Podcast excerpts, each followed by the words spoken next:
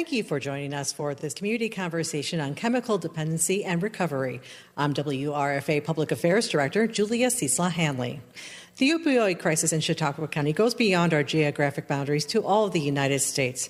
According to State Comptroller Tom DiNapoli, drug overdose fatalities surged during the COVID nineteen pandemic in New York State, with opioid-related deaths increasing by sixty-eight percent to nearly five thousand individuals from twenty nineteen to twenty twenty-one.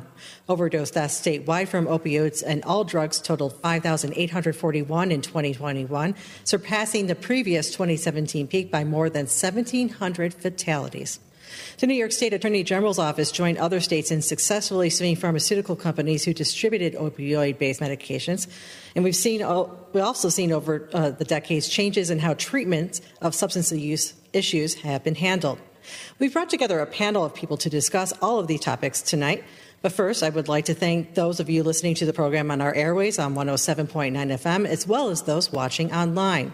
While we don't have an in-person audience at this event, those watching online are invited to submit questions for our panel using the comment section. If time allows, I will then ask those questions. We do ask that you keep your comments brief.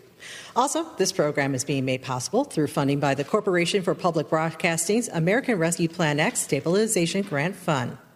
So I'll start now with introducing you to our panel of guests tonight.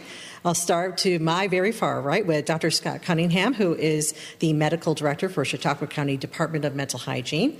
Next to him is Emma Fabian, who is the Associate Vice President of Harm Reduction with Evergreen Health Services. And then to my immediate right, we have Steve Kilburn, who is the Grants Project Director for Chautauqua County Department of Mental Hygiene. So welcome everyone here tonight. Thank you. So we'll, we'll start with uh, Doctor Cunningham for our first question. And that first question that I'll be asking um, the whole panel is, how How do you define addiction, and how do you define recovery? Hmm. You know, that, that's a that's a great question. I think there's um, depending upon who you ask, I think there's a lot of different, various definitions, right, and and and, and thoughts, and and uh, um, maybe stigma behind uh, the addiction. Now we're going to talk about stigma later. So.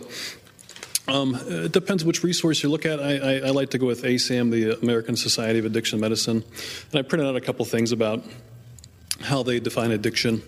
Uh, and uh, I'm just going to, if I can read this briefly, um, addiction is a primary chronic disease of brain reward, motivation, memory, and related circuitry. Dysfunction in these circuits leads to characteristic biological, physiological, social, and spiritual manifestations. This is reflected in an individual pathologically pursuing reward and or relieved by substance use and or behaviors.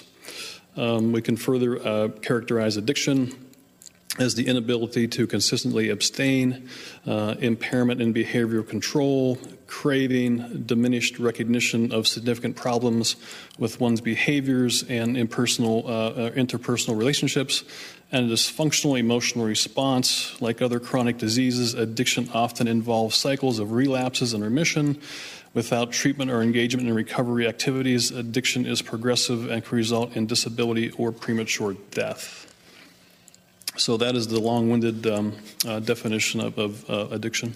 But I would say a very official one. So. Uh, it's it's official, and um, again, if you look at uh, other sources, um, um, they all they all hit on the chronic and, and the relapsing uh, um, aspect uh, of addiction and impaired um, um, functioning, um, pretty much across the board. Mm-hmm.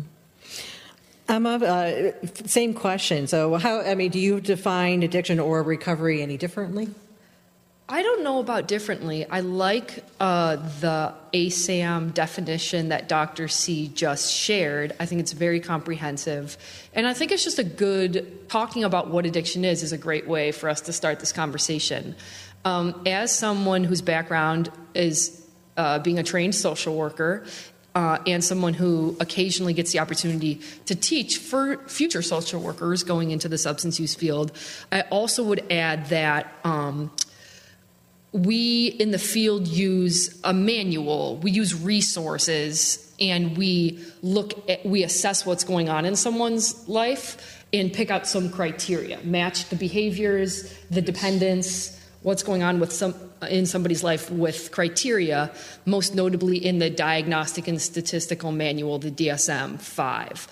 Um, and so What I really, I think, for me, I think about the D S M five criteria when I think about substance use disorder with alcohol use disorder and opioid use disorder, which is certainly uh, ravaging our county here in, in Chautauqua County.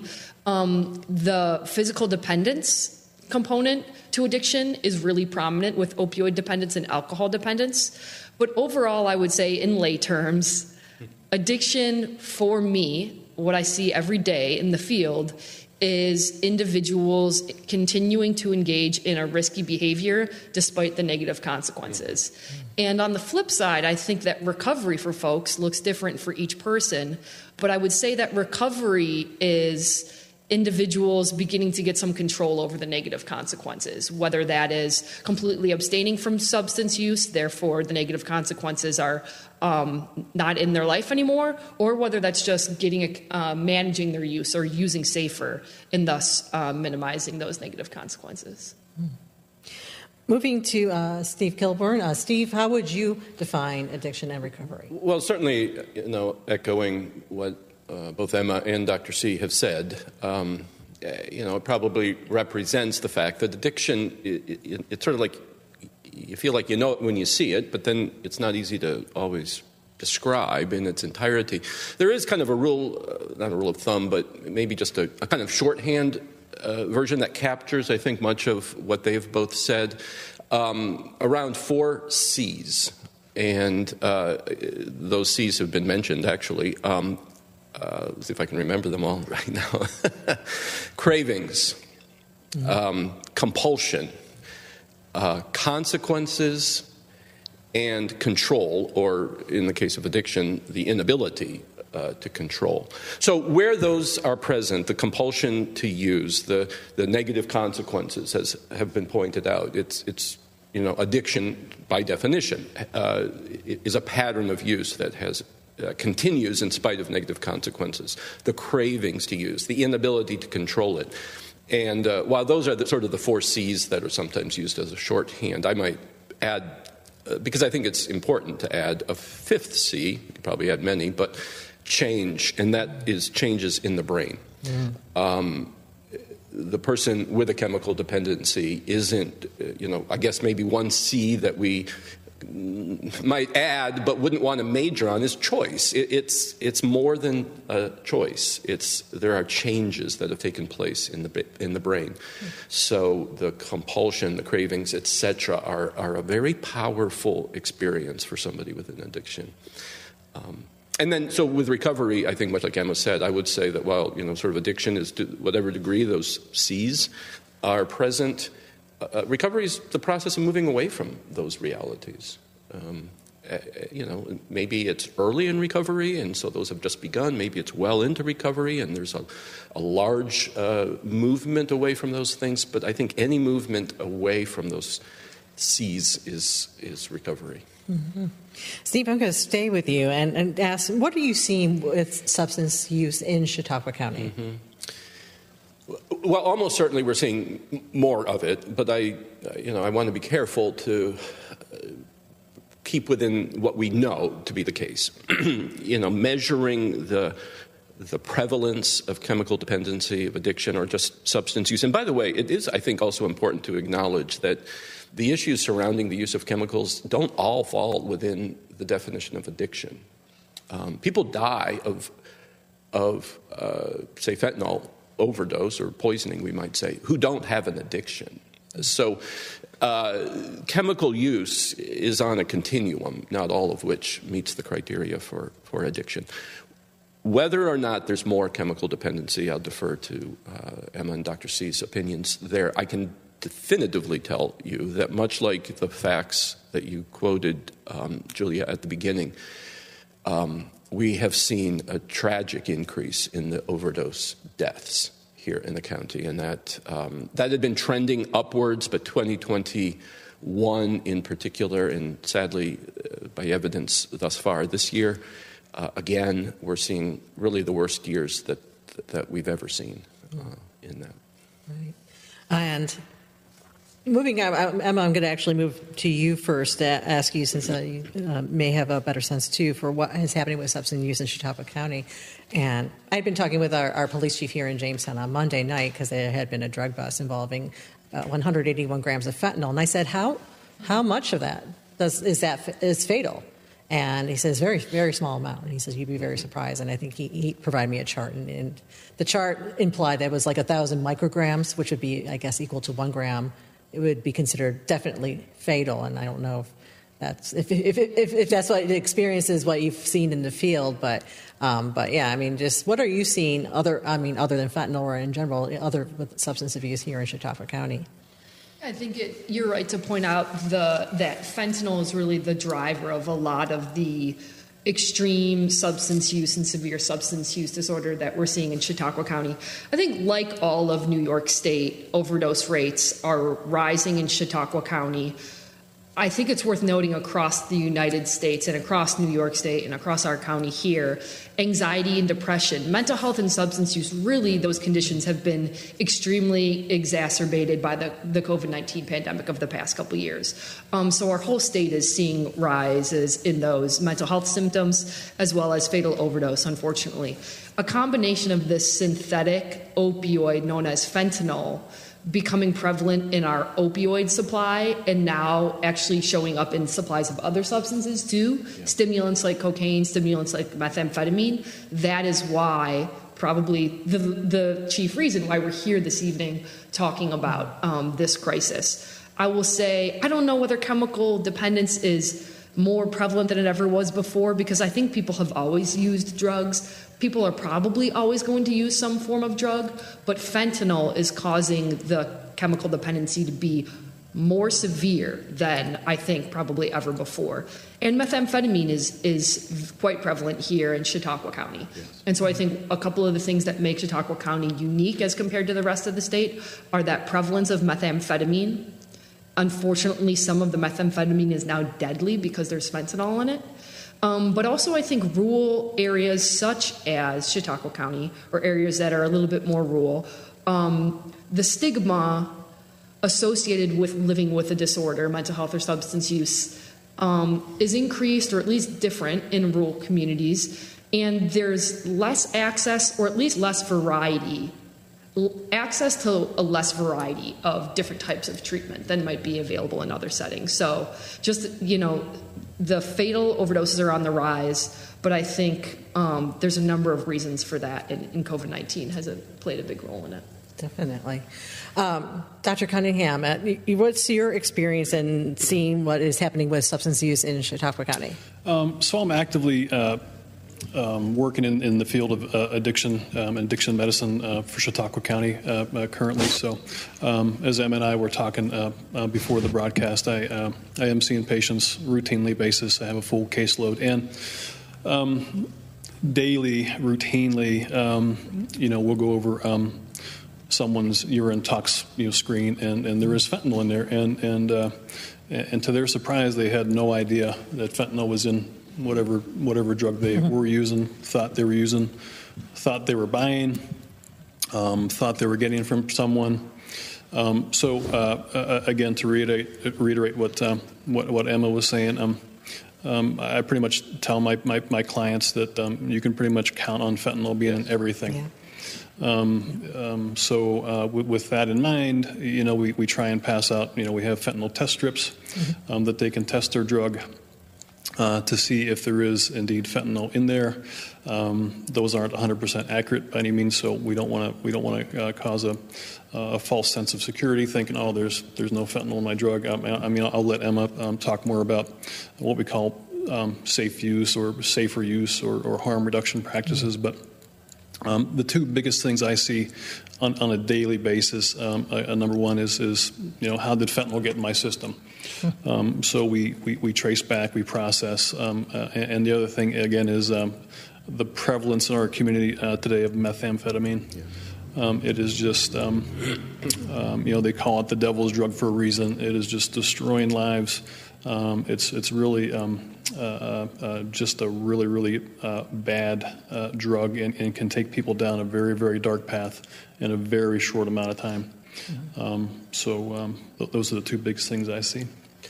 Could, could I echo uh, something Doctor Cunningham said? First, that uh, fentanyl is virtually ubiquitous in the drug supply. Not one hundred percent, but you know, one of the messages that we do try to um, get into the community is the assumption should be that, you know, whether you're using what you think may be heroin or methamphetamine or cocaine, the assumption should be there's probably fentanyl in it. That's how prevalent it has become. And further to that point is Doctor Cunningham was relating, you know, with patients who don't even realize uh, that they would have gotten fentanyl, at least from the standpoint of toxicologies that we see of deaths. And I don't know, uh, Doctor Cunningham, if you see something otherwise in your patients, but heroin itself, heroin proper, has virtually disappeared.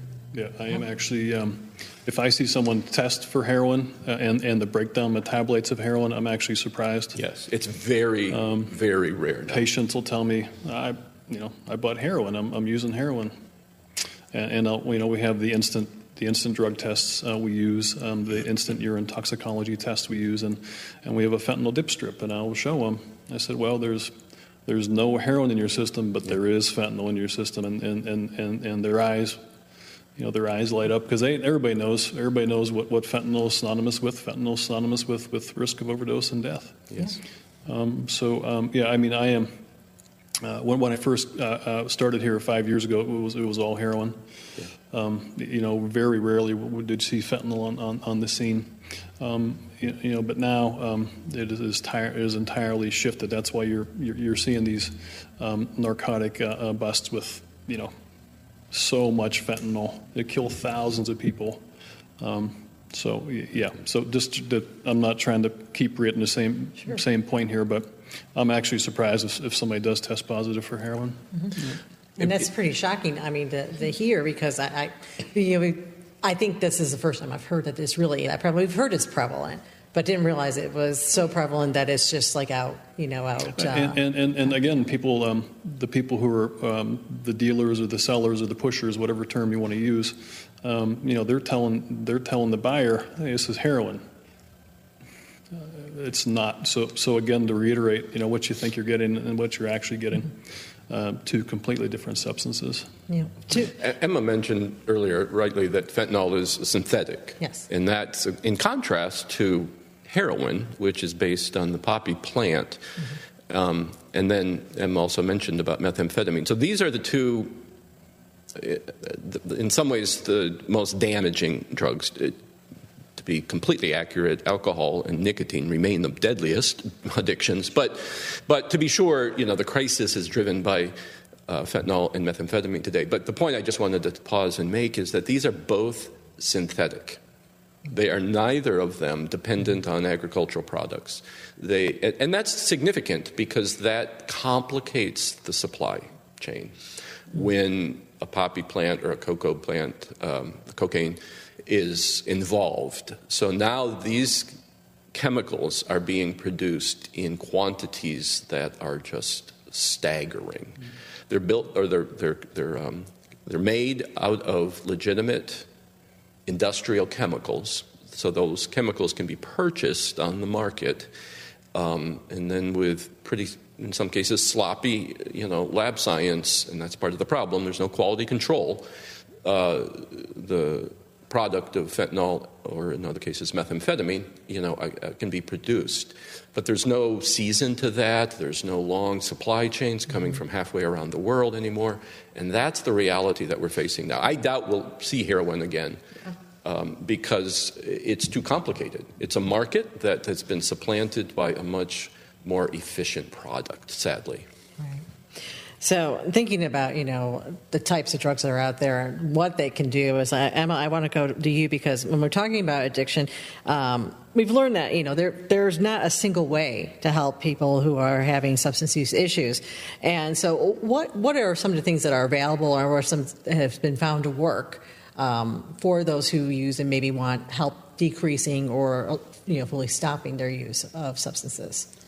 Yeah, I'm... I'm uh... I am relieved that we're having such a transparent conversation here about how the nature, I think, of using illicit drugs uh, in our communities has changed maybe forever with uh, the prevalence of fentanyl in uh, different drug supplies. Um, the risk is severe, and, uh, you know, with fentanyl being so prevalent, and it makes an approach known as harm reduction Um, more relevant than ever before. Harm reduction is basically a public health approach that's all about um, recognizing that there are a variety of biological, psychological, and social reasons why people use drugs, um, and seeking to assess the reasons why people are using and meet them where they're at and reduce the consequences associated with, with use. When we went through all of our different definitions of harm reduction, or excuse me, addiction, one thing that was clear to me is that we're now in our society and in our healthcare system at a point where we understand that people can't just stop using. The physical dependence associated with fentanyl use is so severe that we can't just expect people to be able to stop using. So we've got to broaden the scope of what we consider healthcare services for people who use drugs. Um, in my role at Evergreen Health, since two thousand fifteen, I have been really happy to see our harm reduction programs expand, including uh, here in Jamestown, we opened our syringe exchange program in two thousand fifteen, uh, which w- with a lot of public support. Actually, a lot of folks say, oh, you know, in rural areas, it's going to be really hard in places outside of city centers to operate something as controversial as harm reduction services. But we've been incredibly successful here in Chautauqua County at getting um, sterile equipment into the hands of people who use drugs, so that we can minimize H I V and hepatitis C, um, but also getting hundreds, thousands every year of doses of Narcan into the hands of people who use drugs and their loved ones. And now we're beginning to transition people from the syringe exchange setting, so active substance users, right into buprenorphine treatment. Um, and so right now, um, what's kind of different about us here in two thousand twenty-two versus New York State and Chautauqua County and twenty ten or twenty fifteen is that we're starting to really build a whole continuum of services and communities. And I think despite the tragic loss we're seeing, we're actually headed hopefully in a hopeful direction because we are investing in harm reduction services. We're investing in medication-assisted treatment. We're recognizing that we've got to have more ways for people to access treatment. Um, and so I think, you know, if there's any little silver lining to to be had from this evening's this evening's conversation, it's that fortunately we're headed in a good direction when it comes to having appropriate types of care to meet people's needs. Mm-hmm. Um, Doctor Doctor Cunningham, you, you have you know, patients that you see as well as you as you've mentioned, and so you know when it comes to um, helping those with substance use issues, what are some of the things or maybe tools that you are able to provide, or or different things that you've been able to do for folks? Well, again, to talk more, uh, you know, to, uh, again, uh, give kudos to Emma and, and the harm reduction. Um, I mean, if someone comes, if someone is actively using uh, um, and, and they come to a, a harm reduction facility, Evergreen, for needle exchange, that may be their first um, encounter or contact with someone who, who can also offer more help, more services. That might be their first contact with, with treatment options. Maybe they didn't know what treatment options are available. Um, in, in, in, again, a non-stigmatized fashion. Um, so, um, so I mean, that that, that, that is great. I, we um, uh, every patient uh, or every client I talk to, I always uh, talk about other resources in, in, in the area, like Mental Health Association, Evergreen. Um, what's nice about our community is, is we are small, we are rural, but um, you know, I can pick up the phone and, and talk to any other providers at any other facility anytime. So w- we all in this community work collaboratively, we all work together um, because we, we realize what we're facing here in the community. Um, with that being said, uh, uh, being the director for the chemical dependency program at Chautauqua County Mental Hygiene, which is you know right across the street here, um, City Hall, um, you know we offer medication medication therapy, as Emma uh, touched on already. Um, buprenorphine, you know the catchphrase is Suboxone, uh, right, which can take away um, you know someone's urges, uh, someone's cravings to use opioids.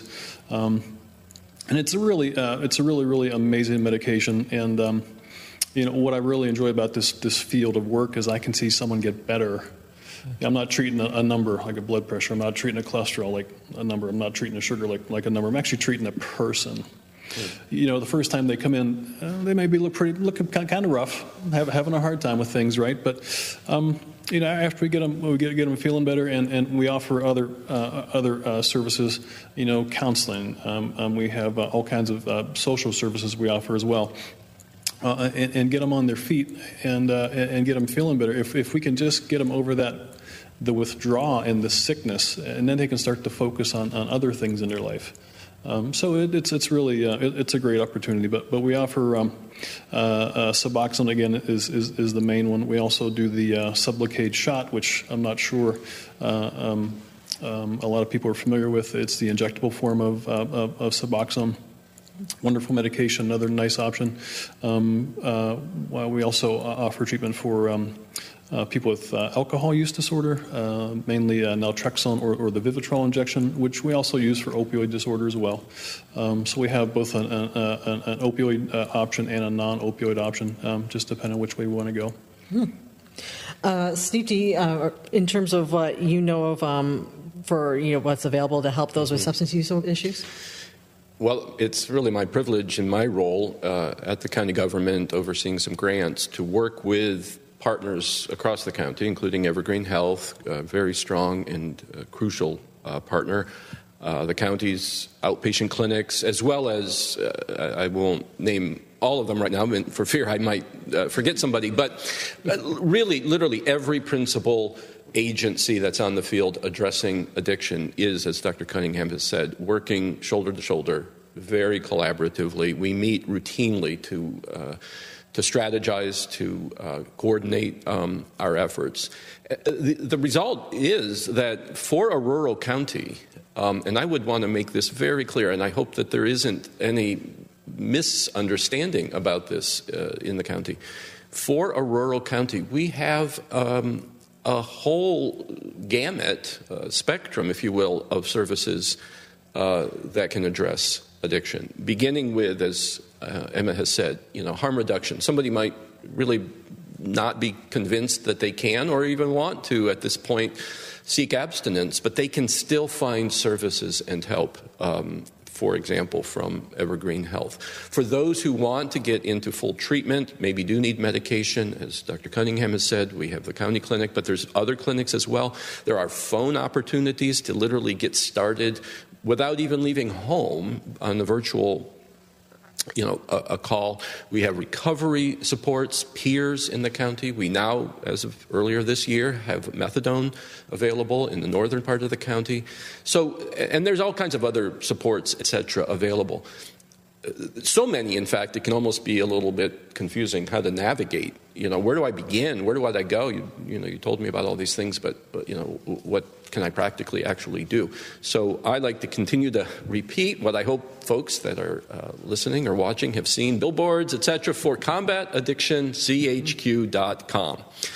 combat addiction c h q dot com. And, and the reason I keep pointing that out, and we want to make that uh, public awareness, is because there is located, um, among other information, a searchable database, essentially, where folks can say, okay, look, I want to know, how how would I, where would I go if I, you know, wanted harm reduction services? You, you mentioned a phone virtual service. How would I do that? It's all available to be, that information at combat addiction c h q dot com. Excellent. That's a, that, thank you for sharing that resource. Uh, I guess maybe, I don't know if I want to call this like a, a wish list, but if, if, is there a method or a tool that's currently not available in the county that you wish you had access to? I mean, Doctor Cunningham? Hmm. I mean, I think we have a pretty good, uh, I think we have a pretty good um, offering of, of different services across all, all gamuts of, of, uh, of what we really need to, to use here. Um, uh, I just, I know we're going to, again, I, I keep I keep going back to stigma, but I mean, if we could somehow break break down the walls of stigma, I mean, it seems like uh, the stigma of, you know, COVID has brought a lot of uh, uh, mental health issues to the forefront, and, uh, and mental health discussions, and um, you know, you know, people need to realize that is a that's a chronic, relapsing medical condition as well. Uh, just like just like use disorders or addiction, it, it, it, it's it's a, it's a chronic medical condition. So if we can break down that barrier and break down that wall. Um, I think that's still the biggest thing that, that we face every day, and, and, and my, my clients, and, and I'm sure that everyone else here can attest to, and their clients face as well. Mm-hmm. Emma, do you, is there anything that you would wish that you had at your disposal in terms of a method or a tool? I think that uh, just making treatment more available and investing more in treatment, as we've been over the past couple of years in New York State and Chautauqua County, um, is necessary, and, and we've got to kind of keep our foot on the gas. Mm-hmm. I think making Narcan um, even more available almost everywhere. The past week or so, I've been hearing more about Narcan vending machines than ever mm-hmm. before. Mm-hmm. Um, that kind of outside-of-the-box novel approach, I think, to normalizing um, a disease that is treatable, quite frankly. Um, and then there are some even more innovative um, interventions that research and evidence is starting to come out about. Although they've existed in other countries um, for decades, the first two overdose prevention centers in the United States just um, almost exactly one year to the day opened in New York City and have reversed with oxygen and very small doses of Narcan, hundreds and hundreds of overdoses. And that's a real kind of harm reduction, real meet people where they're at type of initiative, where in New York City, uh, there are a couple centers where folks can bring in pre-obtained substances and consume them under supervision. And those have been around in other countries for a while, but the first have popped up in, in the United States. So I think it's going to take a whole comprehensive public health approach, all kinds of different interventions. And like I mentioned, I, I think and I hope that we're headed in the right direction. Steve, um, do, is there anything that you wish you had at uh, your... Well, one thing, I sound like a broken record, but I'm glad that Emma mentioned uh, naloxone, or Narcan, as it's often uh, heard. Um, that's available at no cost. People can get their hands on a kit to have available. And if you know somebody who's even on prescribed opioids, and certainly, you know, using um, illicit opioids, that that medication is, as she said, saving hundreds of lives in the county. Um, combat addiction c h q dot com is where you can find out where to get that. Um, but to your question, you know, as Doctor C said, we have really a, a tremendous scope of services available in the county, and um, and really committed uh, staff at all of them. I would say there are two things that, as most communities are facing, that, that we're challenged with. Um, one is staffing. Workforce is a very significant challenge, um, and that's not unique to our county. But if anybody's listening who, you know, a young person that's interested in the field, um, I, I assume my colleagues here would confirm, uh, it's a fascinating, like there's nothing that you don't touch upon when you touch upon addiction. You touch upon biology, sociology, politics, you know, the human experience. So um, always encouraging, you know, young people to consider uh, the field, because, it, and they won't be unemployed either because the demand is so high. The other thing that is really hard um, for, again, a lot of communities is sober housing. And um, we recognize that while treatment options are, are, are many, housing is, and safe, uh, sober housing is something that for many people is a real barrier to their recovery. Mm-hmm. Yeah, I'm, I'm going to say, because I mean, you're talking about, you know, some difficulties, and my next question was, what are common barriers do people face, you know, in seeking treatment? You know, there's a lot of options in Chautauqua County, a variety of options, but uh, we are a rural county, and I imagine mm-hmm. that there's there's that brings with it some barriers. Well, the obvious, of course, transportation. Mm-hmm. You know, we're we're spread out, and um, I, but there are still options. I, you know, all of the barriers that are very real, and I wouldn't want to minimize them for a second. I just would not want anybody to feel we're insurmountable. Um, if they were to reach out for help, we'll we'll figure something out if if they're looking for. For help, but to be sure, a rural community has, um, you know, the barriers of travel uh, and transportation. Um, uh, and Doctor C has uh, rightly mentioned stigma too. It's probably the internal barriers are almost probably the, the most challenging. Mm-hmm. And, yeah, going to Doctor Doctor Cunningham. Yeah, I was thinking when I. As soon as I, you know, asked this question, I was like, well, stigma, and you mentioned stigma before. Are, are there, besides that, or if you want to elaborate on it, what are some of the other um, common barriers for seeking treatment? I, th- I think uh, the biggest barrier uh, is patients just don't know, or clients just don't know what to expect. Um, mm-hmm. You know, I think I think they've all heard, um, you know, stories from um, others uh, that, that they're acquaintances with, uh, family, friends, other programs. Um, uh, I think they've maybe heard some uh, misinformation, some mistruths. Um, uh, if, if, if I test positive, they're going to kick me out. Um, you know, it's really um, it's really all about trying to meet people where they're at um, in, in their recovery and and uh, and, and sitting down and, and uh, you know, seeing what they want to get out of out of a treatment program or out of treatment in general. Um, uh, are, are their goals to um, you know, are their goals uh, to uh, you know uh, lower the amount and, and frequency of their drug use? Um, Uh, are their goals complete abstinence? Um, uh, some people come in and uh, just want to kind of see what the program is all about.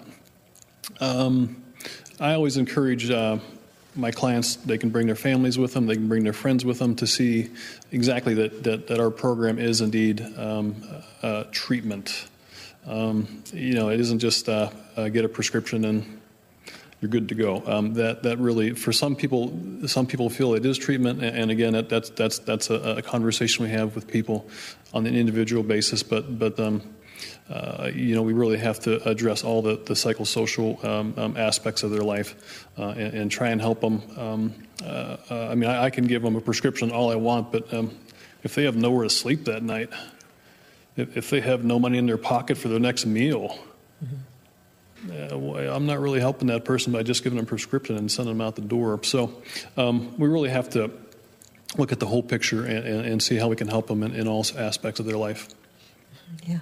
Uh, yeah, really, when thinking about addiction, it's, it's a holistic thing because you're dealing with a whole person. Yes. And everything that comes with that. So, yeah. Yep. Um, Emma, I mean, do you have anything to share in terms of uh, what barriers you've seen for people seeking treatment? Lack of stable housing and um, communities across New York State, really not just Chautauqua County, but especially, you know, the regions of Western New York are really struggling with having decent, affordable housing for folks. And it's the, you know, probably the most often barrier that I hear people name um, in our treatment settings in Buffalo and here in Jamestown and in some of the counties in between. Um, I think... It's not really shocking to me that a lot of folks in our communities don't know what to expect out of treatment, because our country, and I, I mean this as someone who is both social worker during the day, but I also have the opportunity to teach future social workers. I know from the literature that our country hasn't always approached substance use in the type of holistic way that we're able to talk about this evening. The moral model, A K A thinking of people who use drugs or are struggling with mental health like they're a moral failure, um, was alive and well in our country for decades, if not centuries, and there are still remnants of it. And I think that has an impact. And I think also the punitive model. So this idea that if people use drugs or they're struggling with mental health, then they've got to kind of be locked away or isolated from the rest of society. There are still remnants um, across all of our systems. So it, it's really not shocking that some folks don't know what to expect when it comes to getting treatment for substance use disorder. So I think just a kind of, you know, an overarching barrier that I see in folks all the time is that they don't know what the existing treatment looks like, but we also, um, they're not ready or they don't have resources to commit to the types of traditional treatments that are available. We're really just in the past seven or so years here in New York State Um, embracing harm reduction, embracing the whole continuum of stigma-free, non-judgmental care. So for a long time, people haven't been able to or not ready to take part in the counseling and occasional medication that was available.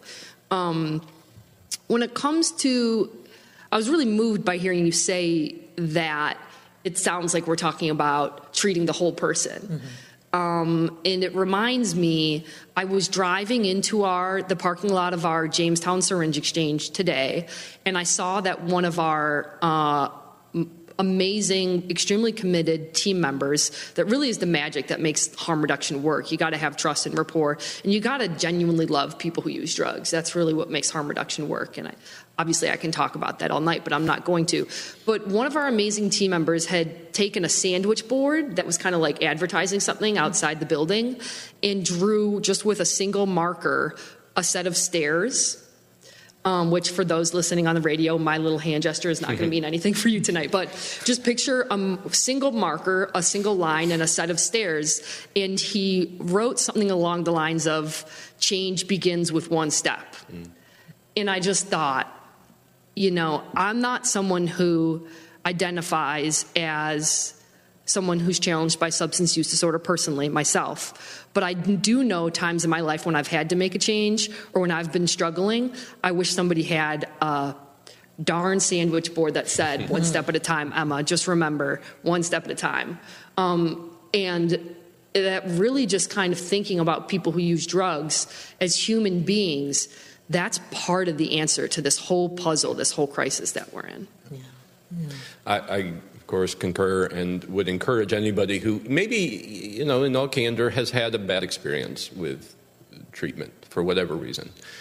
Um, it, it's it's it's kind of a new day, and I would want them to reach out in any event, um, and not let any past experience or the experience of a story that they might have heard from somebody be a barrier for them to, to reach out. I think they might be very pleasantly surprised to discover that the approach is, as we've heard, very holistic, very much acknowledging that um, this is a complex issue. And, uh, and, and, you know, we're all complex, and we can, we can work with that and start where a person's at. Mm. Um, if I could, there's one other, you know, rightly acknowledged that when we think about addiction, I think, in, thankfully, increasingly, we think about treating a person in the full scope of what that that includes. But even more, I would also want to say, and, and it's an area that we probably could use even more growth, although there are resources, but I would want to say very clearly that we recognize that addiction does not only affect the person who is chemically dependent, but those who are close to them. And many, many of our, in our case, county residents are, um, you know, face that. Uh, the fear, the all the struggles that accompany, you know, a loved one who's chemically addicted. Again, I would encourage them to reach out. Even our own treatment clinics can offer them support, help, um, and approaches to to keep themselves well, as well as be helpful to their loved one. So in this conversation about those about addiction and, and those who have a chemical dependency, I want to assure our, our county residents we're very mindful of the fact that it's also Uh, a phenomenon that affects whole families. Mm-hmm. That's true. Very true. Um, I, I have a feeling that this, this question is going to be for Steve, but obviously Emma and, and, and Doctor Cunningham are welcome to answer this. But one of the questions I had is that we, I've, and I've talked to our county executive about this as well, is that there has been funding that has come into the county from various agencies to deal with substance use Uh, issues, and um, you know, and has has your agency received any of these funds, and how are you using it? And Emma, maybe you will be able to answer that, but I'll, I'll start with, I guess, Steve. Like, what what has the county received, uh, and and how has that been distributed out? Mm-hmm. So I personally, uh, with others, but oversee a couple of those federal grants that, you know, competitive grants that we have applied for and been awarded. Um, And as I described earlier, these partnerships where we gather with other providers, prevention, treatment, recovery, harm reduction providers, with the whole scope of services. Um, this funding is helping to, uh, to well, to fund uh, initiatives, strategic plans that we together uh, develop to fill gaps in the county that we uh, still acknowledge, or to to expand some of what we're already doing. One of the things that we're involved in is what's called the Healing Communities Study, one of the largest federal uh, initiatives to address opioid overdose deaths. And our county is one of sixteen in New York State, um, working very closely with Columbia University and the National Institute of Drug Abuse to um, to develop and, and expand strategies that we are aiming to significantly reduce the numbers of opioid overdose deaths.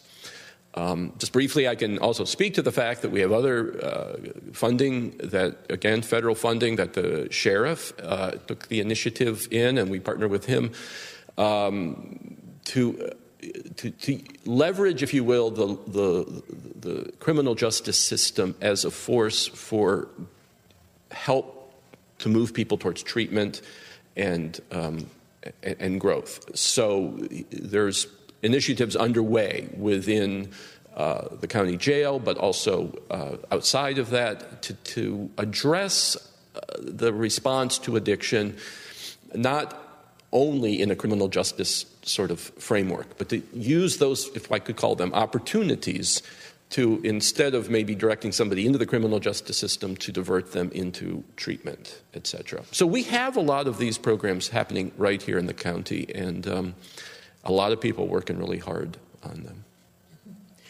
Emma, with Evergreen, uh, um, have has Evergreen seen any influx of grant funding coming in uh, from either through the county or, you know, from opioid settlement monies or from other sources that you've been able to use to, to combat the issue? I think we'll see, I hope that organizations like Evergreen Health will see more in the future.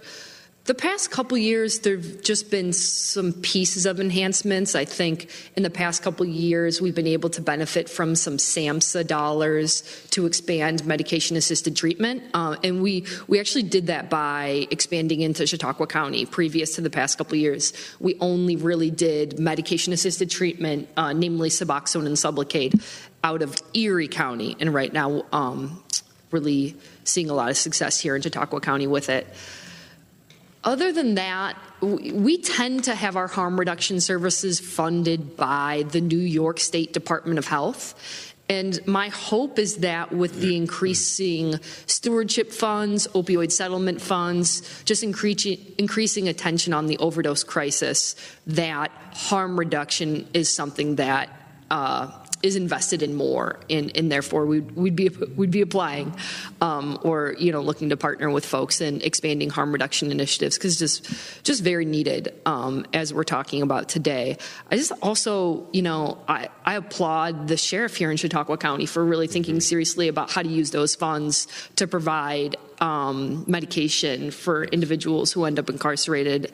You know, a bit, I, I wish that it weren't the case that people who are struggling with mental health and struggling with substance use end up in our criminal justice system. But w- while they're there, right, you know, it's hopeful that areas like Chautauqua County are going to introduce or talk t- about medication if folks end up incarcerated. And um, folk, people who know me well know I've never said I applaud a sheriff before. So the, to, the, there's a first time for everything. But that's awesome that that...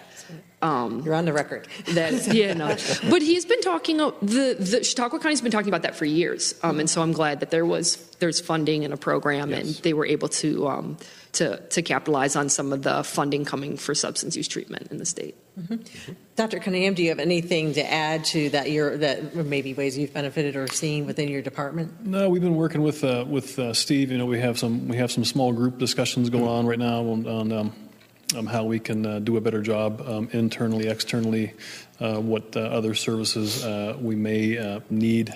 Um, but I, Steve, uh, you know, Steve, I'm so glad um, Steve's here tonight. Um, I, I think you can do a, an hour-long talk just with him, and I think you'd also do just an hour-long talk just with Emma. So I'm really, uh, I'm really happy to be included tonight. But um, I, I don't have much more to add to everything we've talked about. Mm-hmm.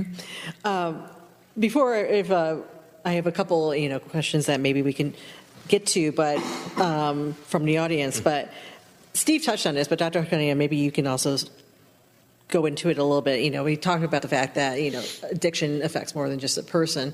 Uh, it, it affects the people around them too. So for families, for friends, for coworkers who are navigating those relationships with people who are having chemical dependency issues, what are the resources available? I mean, we talked a lot about the resources available for a person with the addiction, but what about those outside of them that are, are trying to help them or just navigate? You know, we actually have um, we have uh, some specialized uh, counseling services uh, at the county, um, specialized models that uh, actually are geared towards treating the family uh, members, close contacts, uh, and friends to help them uh, get a better understanding uh, of, uh, of uh, use disorders, um, how they can uh, actually uh, help their loved one uh, versus um, uh, not help their loved one. Um, uh, um, it's actually called, um, one of the models we use is called the CRAFT model, um, which I see everybody else shaking their head up here. Um, and, and we actually, uh, you know, families that, uh, because a lot of times um, you hit the nail on the head, families come in and they're just, They just don't know where to turn. They don't know what to do. They feel hopeless. They feel helpless. Uh, so it's really nice to have um, um, uh, treatment that's also available to them.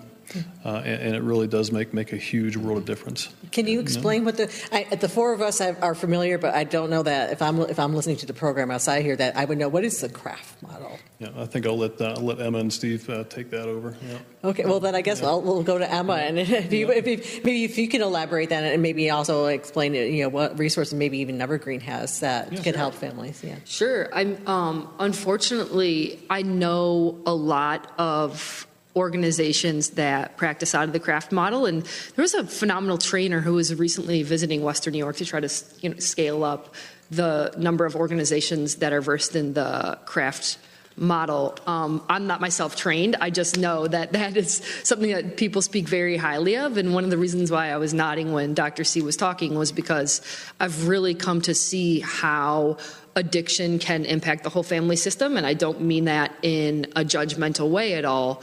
I just mean that I I hope that family members and loved ones acknowledge that um, it's okay to take care of themselves. Um, and I think counseling um, can benefit almost anybody, but I would really encourage folks who have a loved one that are really struggling with substance use disorder um, to reach out and get some help of their own. A lot of facilities that have an OASIS license, so Office of Addiction Supports and Services licenses, are also required to be able to offer pro, um, counseling or group opportunities to impacted family members. Um, so that's a good thing to know is that, you know, where there is treatment for substance use, right. you can likely find treatment for family and friends. Um, Nar-Anon and Al-Anon are still very popular self-help groups in communities. I know Chautauqua County has Nar-Anon and Al-Anon groups. Those are based on the same principles of Alcoholics Anonymous and Narcotics Anonymous, except they are self-help groups for individuals who have loved ones that are struggling with, with substance use. So those are just a couple things I think I, we really want folks to know that help is available, um, whether you're directly impacted with substance substance use or you have a loved one. So I think you have to take care of yourself. We often hear this term, you can't pour from an empty cup. You have to make sure that you are replenishing your cup, um, directing your loved ones to treatment, um, you know, just normalizing the fact that folks, um, that we have people experiencing anxiety, depression, and, and substance use. So we can normalize conversations about getting into treatment. There are a variety of different types of treatment available, regardless of where you're at with your substance use. Um, and so directing loved ones to treatment is important. And we want to see we want to see family members exercise boundaries, but not necessarily turning away, uh, especially as the holidays get closer. This is a difficult time. If you have a loved one struggling, that could be a difficult time for you for a number of reasons. And we really just want to encourage folks to lean in and check on your loved ones as opposed to turning away because of past experiences or because of how difficult it can be. Mm-hmm. That and... Yeah, I, thinking about the holidays coming up, we, I mean, in, in the news business, we say, you know, there's perennial stories. And one of the stories that we always hear is that the holidays are so difficult. And mm-hmm. so, yeah, that's good to, that's, I think that's important to hear. Uh, you know, we shouldn't turn away from those that we're having, who are having difficulties. So um, maybe, maybe third time's a charm, Steve. Can you explain CRAFT? Um, you know, I, I'm, it's embarrassing to say that I'm, I'm if I try, it's an acronym. Mm-hmm. And, and yes. so if I try to name it and I get it wrong, uh, no judgment here, but community reinforcement and family treatment.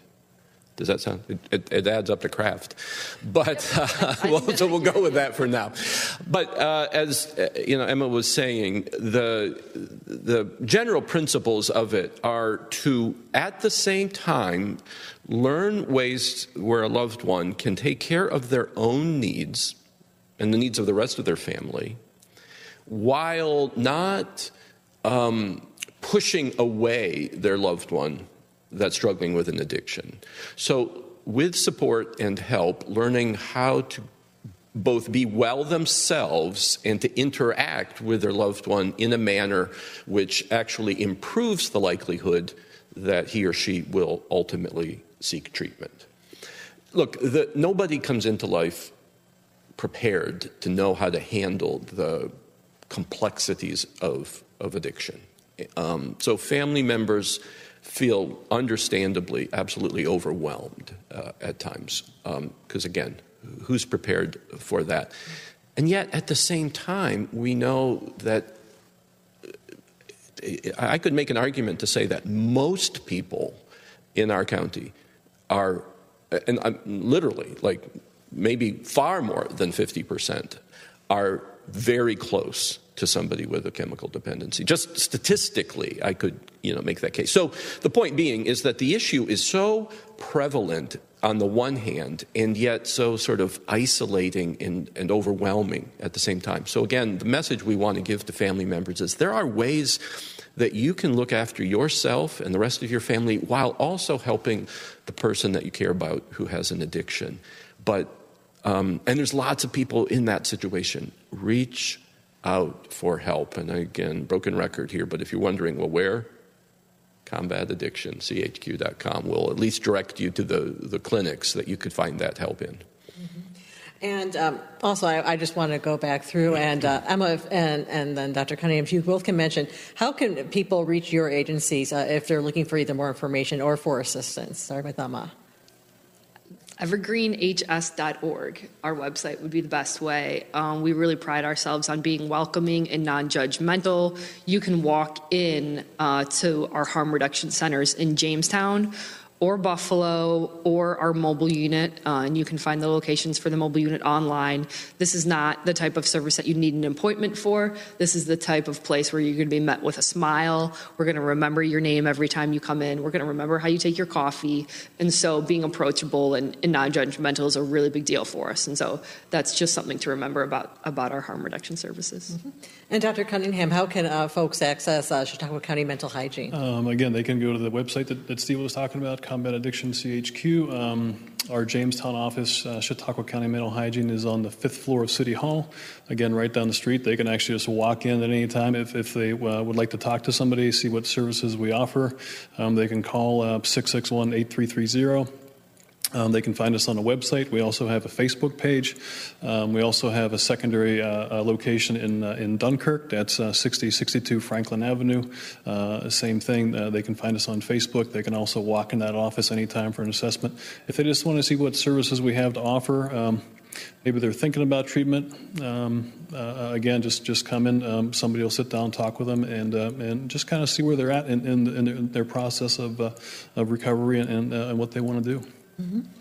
Thank you. And I want to thank uh, all of you for uh, participating in this panel with us tonight.